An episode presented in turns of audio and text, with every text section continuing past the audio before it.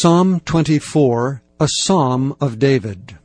The earth is the Lord's, and the fullness thereof, the world and they that dwell therein.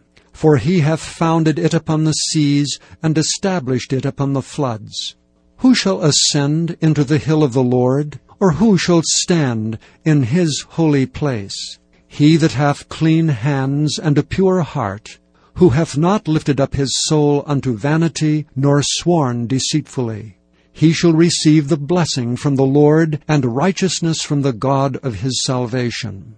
This is the generation of them that seek him, that seek thy face, O Jacob. Selah. Lift up your heads, O ye gates, and be ye lift up, ye everlasting doors, and the King of glory shall come in. Who is this King of glory? The Lord strong and mighty, the Lord mighty in battle.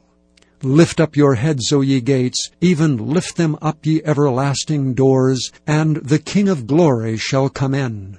Who is this King of glory? The Lord of hosts, he is the King of glory. Selah.